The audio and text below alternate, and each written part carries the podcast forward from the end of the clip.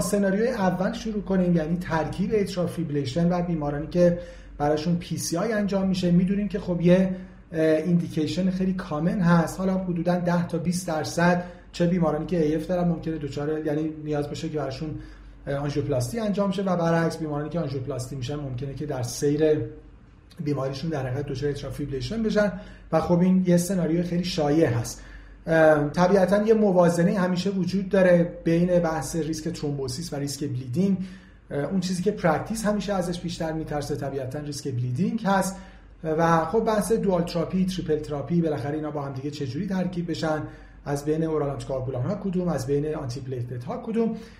سناریویی که الان می‌خوایم راجعش بحث بکنیم و یه خورده کمتر بحث میشه با اینکه سناریوی شایعتری هم هست. بحث بیمارانی که PCI میشن در setting chronic coronary syndrome case ی که خیلی کوتاه خدمتتون معرفی شده خانم 65 سالی هستن با سابقه دیابت و paroxysmal AF که الان دارن ریواروکسابان 20 میلی گرم روزانه مصرف می‌کنن. پس خب به جهت سن و جنس و در حقیقت سابقه دیابتشون یه CHADS2 score 3 به هر صورت دارن. indication قطعی برای دریافت oral داشتن. بیماری TTE نرمال داشتن که بالاخره chest pain های فعالیتی داشتن stable ischemic heart disease. برای بیمار dobutamine stress echo انجام میشه که خب high risk بوده و نهایتا بیمار کاندیدا برای cath elective میشه و با تشخیص two vessel disease روی دو رگ LAD و RCA برای بیمار آنژیوپلاستی انجام میشه. دکتر صدقی پور case اول اگه موافقین با شما شروع بکنیم. سوالی که به ذهن می‌رسه اولا اینکه بالاخره periprocedural این ریواروکسابان بیمار چیکار بشه آیا نیاز به hold کردن داره نداره؟ و نهایتا بعدش triple therapy آیا بیمار لازم داره یا نداره؟ اگه داره تا چه مدت؟ و بعد dual mono از کی و تو این ترکیب ها کدوم anticoagulant و کدوم antiplatelet شما نکاتتون رو بفرمایید. باز من اگه سوالی باقی موند خدمتتون میگم. همکاران محترم سوالاشون اگه تو همین chat box کنار بنویسن من در طول برنامه سعی می‌کنم ببینم و در حد وقت include کنم. در خدمتتون هستم. با تشکر از شما. سریع به case می‌پردازیم. من فقط نکات practical ش رو میگم. خب ما در مریض AF قبل procedural مطالعات خیلی خوب یکی دوتا randomize و بقیه observational داریم که می‌تونیم قبل از procedure در مریض AF حداقل anticoagulation رو قطع بکنیم و بعد anticoagulation رو بعد از procedure بر اساس تشخیص clinician شروع بکنیم. برای همین سوال اول اینه که ما به راحتی می‌تونیم anticoagulation رو قطع بکنیم procedure رو انجام بدیم و بعدش در مورد anticoagulation ش حالا فکر کنیم. در مورد این بیمار خب دادن anticoagulation یه اندیکاسیون حتمی هست. یعنی ما بعد از procedure دوباره باید anticoagulation رو برای شروع کنیم. چهار درصدش رو شما فرمودید بالاست و احتیاج به درمان مادام العمر anticoagulation داره در مورد مبحث double therapy یا triple therapy خب یه history بسیار طولانی هست در مورد استفاده از داروهای آنتی و آنتی پلاکت با هم. ما به طور خلاصه الان هر جا بتونیم باید از double therapy استفاده بکنیم. یعنی وقتی که اندیکاسیون خاصی نداریم بهتر اینجوری دیگه بگیم. باید از ترکیب یک P2Y 12 inhibitor به اضافه anticoagulation استفاده بکنیم. حالا همه اینها در مورد آنتی پلاکت دوم میشه حالا به جزئیات صحبت کرد. کلا باید گفتش که تمام study هایی که در زمینه double therapy انجام شده آسپرین رو حداقل یک هفته دادن. پس برای همین به صورت روتین اگر ما برای همه مریضای PCI مون حالا تمام طیف پی سی آی از پرایمری پی سی آی تا الکتیو پی سی آی سی تی هر چی آسپرین رو به مدت یک هفته بدیم اشکالی نداره. از مدت یک هفته تا یک ماه خب یک کمی challenge در موردش هست. evidence هم آنقدر نیستش.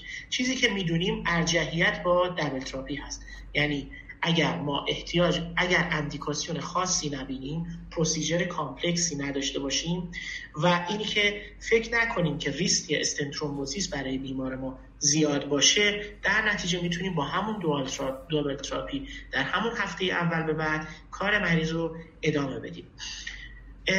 این یک مطلب. اینی که حالا چه آنتی برای بیمارمون ادامه بدیم خب بدونیم که نوعک ها, نسبت به وارفارین چویس هستن در دبل تراپی ولی یادمون نره که اگر مریضی داشتیم به هر دلیلی می‌خواستیم بهش وارفارین بدیم ما مطالعه وست ترایال داریم که مطالعه خوبی هم از محجوره و از وارفارین در دبل تراپی استفاده کرده در لنست هم چاپ شده و خیلی هم نتیجه خوبی گرفته.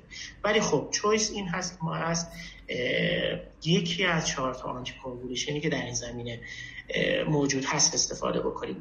دو که در این زمینه هست استفاده بکنیم که به ترتیب حالا بازار ایرانی دابیگاتران ریوروکسابان و آپیکسابان هستش. نکته ای که هست اینی که در مورد دابیگاتران باید یادمون باشه که دوز 110 در دابتراپی استفاده نمیشه. در مورد آپیکسابان باید همون 5 میلی گرم BID استفاده بکنیم. در مورد ریوروکسابان خب همونطور که همه می‌دونیم یه اتفاق بسیار عجیبی حداقل از نظر approach EBM اتفاق بسیار عجیبی در guideline جدید ESC افتاد که می‌دونیم که مطالعه که در زمینه ریوروکسابان چاپ شده بود مطالعه PIONEER بود. مطالعه PIONEER دوزاژی که approve کرد 15 میلی گرم daily ریوروکسابان به اضافه P2Y12 inhibitor هستش. که هیچ وقت دوزاژ 15 میلی گرم در یک فرد با جی عادی برای اف اپروو نشده. اولین بار در guideline ESC و بعد در consensus ی که دو هفته پیش توسط ACC/AHA دوباره چاپ شد ذکر کردن که میشه از ریوروکسابان 20 میلی گرم در مورد guideline ESC که حتما در مورد consensus میشه از ریوروکسابان 20 میلی گرم به اضافه P2Y12 inhibitor برای مریض هایی که کاندید dual therapy هستن استفاده کرد. پس فکر می‌کنم که ما یک اتفاق مهم داشتیم در 6 ماه اخیر که ریوروکسابان 20 میلی گرم به اضافه P2Y12 inhibitor باید استفاده بکنیم. در خصوص آسپرین فقط ذکر این نکته هست اینه که غیر از مطالعات غیر از خود مطالعه AUGUSTUS که ثابت کرده کمی به صورت حالا significant آسپرین در stent thrombosis می‌تونه نقش داشته باشه تمام systematic review trend به صرف بهبود stent thrombosis هست. ولی از اون طرف میگن به خاطر ریسک پایین stent thrombosis فقط در شرایطی که اپراتور فکر می‌کنه که ریسک بالای stent thrombosis داره آسپرین رو می‌تونه به صورت محدود به double therapy ش استفاده بکنه. در نتیجه ما double therapy برای بیمار choice هست.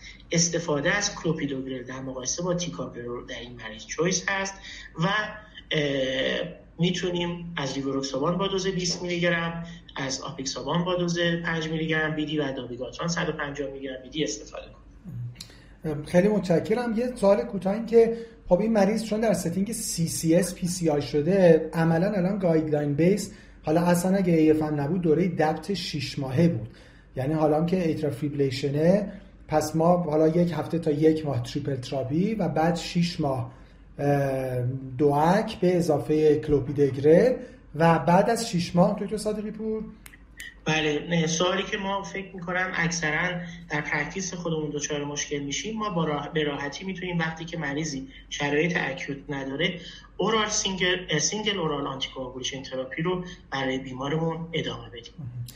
فکر کنم هر دوتای اینا خیلی حالا اینرسی هنوز تو practice نسبت بهش وجود داره. همین که مریض CCS و دوره DAPT ش رو طولانی نکنم. من فکر کنم هنوز مریضایی که ما می‌بینیم و در setting CCS یه PCI ساده براشون انجام شده هنوز یک سال دارن DAPT میشن. و نکته بعدم بعد از دوره در حقیقت dual یعنی DOAC به اضافه P2Y12 inhibitor خیلی فکر کنم اینرسی تو practice وجود داره که مریض فقط با یه در حقیقت oral آنتیکواگولان بخواد ادامه بده. همچنان خب خیلیشون دارن آسپرین دریافت می‌کنن. خانم دکتر تلساز حالا تو اون دوره که بیمار داره triple میشه و بعد داره dual میشه و بعد اون وقتی که داره فقط یه DOAC می‌گیره این بیمار نیاز به PPI برای GI protection داره یا نداره؟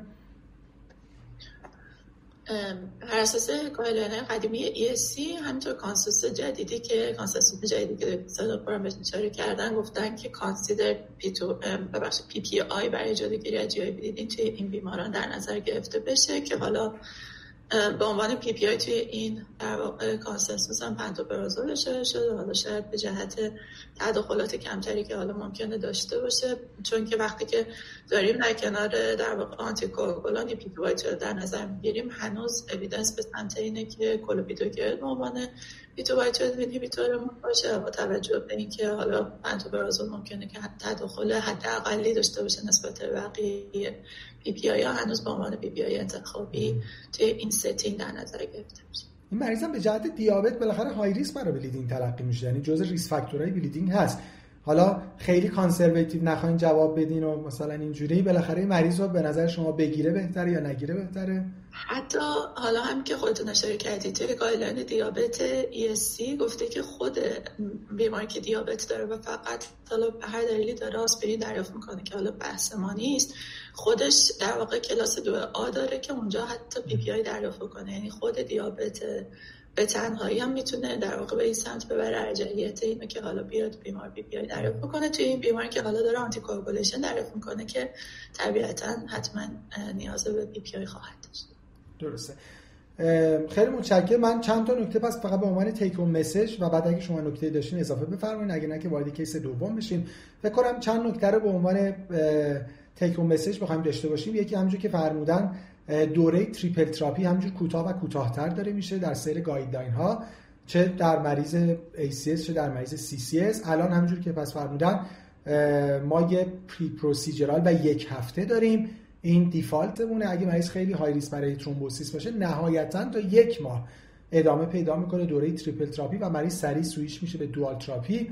در بیماران ایس در بیمار ایسیس که اصلا براش درمان کانسرواتیو انجام میشه و براش آنژیوپلاستی انجام نمیشه که اصلا از همون اول دوال اون چیزی که دراپ میشه همیشه آسپرینه و پی 2 وای 12 اینهیبیتورش همونجوری که فرمودن پس کلوپیدگرل فعلا و اورال کواگولیشن اگه بیمار الیجیبل هست و معنی نداره. مثلا مریض در دریچه پروستاتیک متالیک و یا ام اس تو سیویر که خب طبیعتا دو حتما ارجه هستن.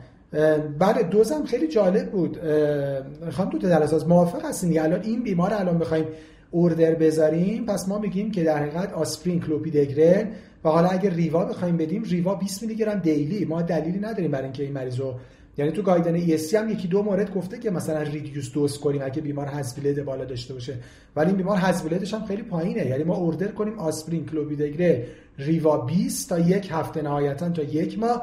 و بعد کلوپیدگرل ریوا 20 تا 6 ماه و بعد ریوا 20 دیلی. موافقین کاملا به شرطی که کرانس کراتین نرمال هم بله داشته باشه. بله. به شرطی که دلیل یعنی دلیلی به جهت خود ریوا برای ریدیوستوز نداشته باشیم دیگه. خیلی طول می‌کشه فکر کنم اینا چقدر هم البته خب ترنوورم زیاده. ما اگه مثلا 3 4 سال پیش با هم صحبت می‌کردیم حتما هممون می‌گفتیم که ریوا رو 15 کنیم. درسته؟ دو تا دلزاز دقیقا در حضور یه دونه آنتیبیوتیک هم گفتن که 15 کنیم. حتی چه بسا با بحث مولکولینیار که داشته صادق پور گفتن اویدنس دوز ده هم دادیم توی بیماری که بله بله بله. بله بله. تو اون گایدلاین قبلی یعنی اگه مریض یه در حقیقت ایندیکیشن برای ریدیوس دوز خودش هم داشت که اصلا ده میشه خیلی خوب خیلی متشکرم. خیلی ممنون.